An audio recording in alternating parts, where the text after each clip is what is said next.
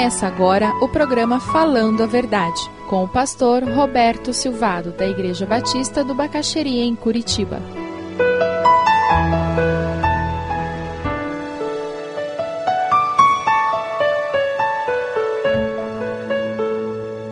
Abra sua Bíblia lá em Gênesis 42. Vamos voltar lá para o Gênesis, voltar lá com José. Gênesis 42, 28. José põe o dinheiro de volta no saco dos irmãos. Aqueles irmãos que tinham vendido José, vendido José, ainda faturaram um dinheirinho. Tinham vendido José para uma caravana, mentiram para o pai, eles vieram, José identificou, José montou um esquema para trazer o pai e o irmão. Na hora que eles vão embora, o que, que José faz? Coloca o dinheiro de volta na sacola deles. Eles foram gratos, dizendo, nossa, que cara bondoso esse senhor. Foi isso que eles disseram?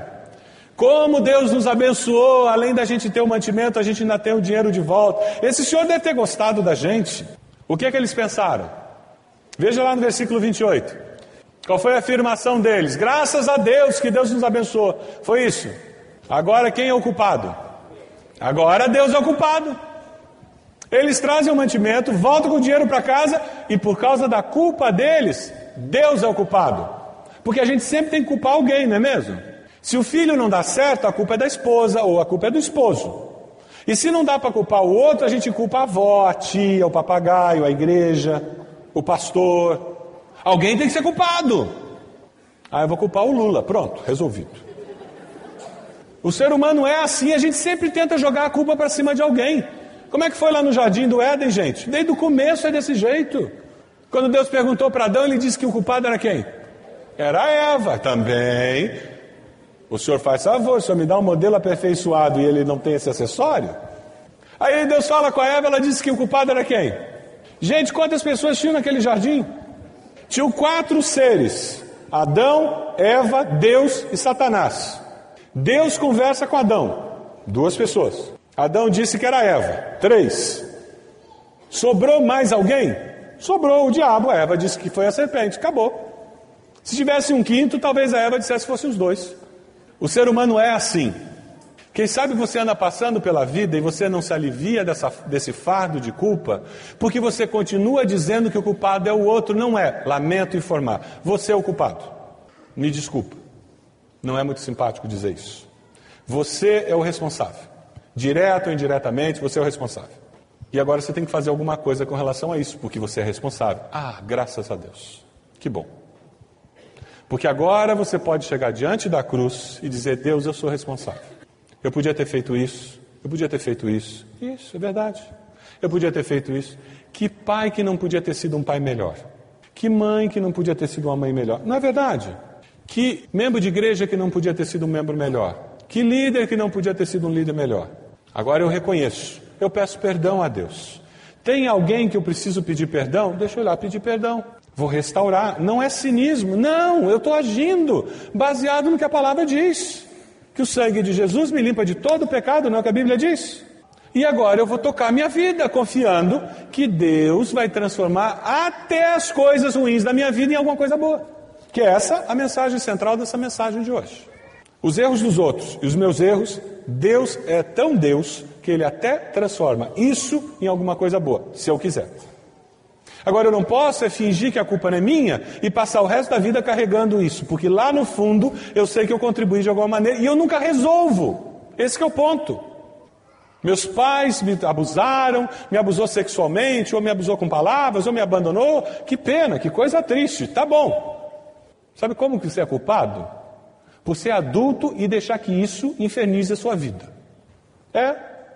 Então agora você vai tomar uma decisão e dizer: Deus me perdoa, porque eu perdi anos da minha vida deixando que o erro dos meus pais infernizasse a minha vida adulta. Me perdoa, Deus. Agora me ajuda a me livrar desse trauma, me ajuda a me libertar desse problema que eu tenho e a reconstruir minha vida. Aí você pode construir. Enquanto você diz que a culpa é dos seus pais, você nunca faz nada, porque a culpa é deles, eles que têm que fazer. Já está morto, como é que ele vai fazer? A bênção do dinheiro no saco, eles perderam. E a culpa era de Deus. E eles ficaram apavorados, assustados, com medo. E agora? Quando acabar essa comida, como é que nós vamos voltar se ele deu o dinheiro de volta? O que, que esse cara quer? Veja Gênesis 43. Porque quem caminha com culpa tem muita dificuldade de confiar. Porque a culpa é como uma névoa numa manhã de inverno. Sabe aquela névoa? Sabe aquela neblina quando você está voltando à noite para casa que você não enxerga um palmo na frente? A culpa dificulta, porque eu estou sempre desconfiando das pessoas. Eu, eu, sempre acho que as pessoas têm uma agenda oculta, porque eu tenho uma agenda oculta. Eu tenho uma coisa atrás de mim que me motiva e que mexe comigo o tempo todo. Gênesis 43, 1 e 2. A fome continuava rigorosa na terra, assim quando acabou todo o trigo, ou problema, que os filhos de Jacó tinham trazido do Egito, seu pai lhe disse: Voltem e comprem um pouco mais de comida para nós. Coisa simples. Mal sabia ele o problema que ele estava criando. Veja lá no versículo 13: Peguem também o seu irmão e voltem àquele homem, que o Deus Todo-Poderoso lhes conceda misericórdia diante daquele homem, para que ele permita que o seu outro irmão e Benjamim voltem com vocês. Quanto a mim, se ficar sem filhos, sem filhos ficarei. O medo de Jacó era perder os filhos para o Egito. É, além de ter perdido Efraim, ele estava com medo de perder agora o filho predileto, Benjamim. E o pior, e as promessas feitas a Abraão, Isaac? Se ele perdesse os filhos para o Egito, e agora? Nossa, o plano de Deus de construir um povo dado para Abraão, para Isaac, e agora? Quando nós não temos a percepção e a certeza de que Deus nunca perde o controle da história, a gente começa a ficar inseguro. As circunstâncias estão adversas, fogem do nosso controle, mas, meus irmãos, Deus não perdeu o controle do script. Amém? A gente não consegue entender onde ele está indo, mas sabe, ele sabe direitinho onde ele está indo, porque ele não perdeu o controle. Gênesis 43, no versículo 32, a história vai continuar. Jacó não sabia que Deus estava naquela situação, na realidade, cumprindo todas as suas promessas. Deus ia levar a família de Jacó para o Egito para que eles sobrevivessem, para que de lá saísse de fato um povo. O que eram apenas 12 irmãos, ia ser levado para o Egito, o país mais poderoso da época, mais rico da época, para que daqui a 430 anos saísse de lá milhões de pessoas com toda uma identidade como povo para ir para a terra prometida. Jacó não conseguia enxergar isso. E quem disse que Deus tinha que dizer para ele isso? Não tinha. Deus é Deus. Deus não tem que dizer para você todo o plano que ele tem para você, para sua família. Você só tem que confiar e seguir sabendo que Ele sabe o que está fazendo.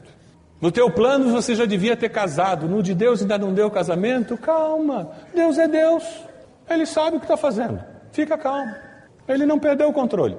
Você ainda não conseguiu aquilo que você queria na vida financeira? Calma, fica calmo, Deus é Deus. O que, é que você tem que fazer? Tomar as decisões que José tomou. Deixar Deus ser Deus dos teus sonhos e se apegar a Deus. Não deixar que as culpas do passado impeçam você de viver o futuro e o presente. Continua caminhando na direção do que Deus tem para você. E deixa Deus ser Deus. Gênesis 43, veja que interessante. 32 e 34. Olha o que acontece ali. José recebe aqueles irmãos e prepara uma mesa. Olha o que, que ele faz. Serviram a ele em separado dos seus irmãos e também dos egípcios que comiam com ele, porque os egípcios não podiam comer com os hebreus, pois isso era sacrilégio para eles. Seus irmãos de José foram colocados à mesa perante ele por ordem de idade, do mais velho ao mais moço, e olhavam perplexos uns para os outros. Então lhe serviram da comida da mesa de José, e a porção de Benjamim era cinco vezes maior que a dos outros. E eles festejaram e beberam à vontade. Como é que ele sabia a arrumação da mesa lá de casa. Eles não conseguiam entender. E tem umas coisas na vida que a gente não entende. A coisa começa a crescer dentro deles. O que está vindo aí? Veja Gênesis 44. Lá no 44, 1 e 2, olha o que acontece.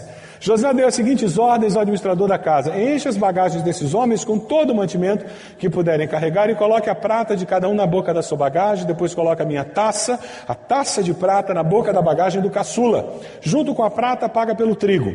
E ele fez tudo conforme as ordens de José. Olha o que ele está armando. Versículo 10.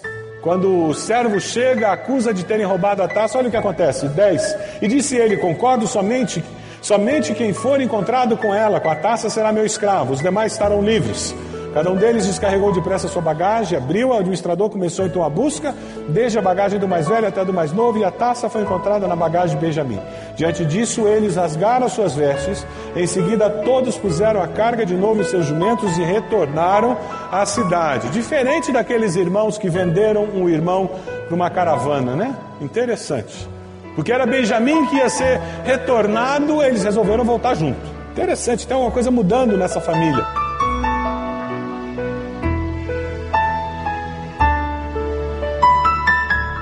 Se você deseja adquirir a mensagem que acabou de ouvir, ligue para 41 33630327. Mencione o título ou o dia da mensagem e envie um e-mail para vida@ibb.org.br.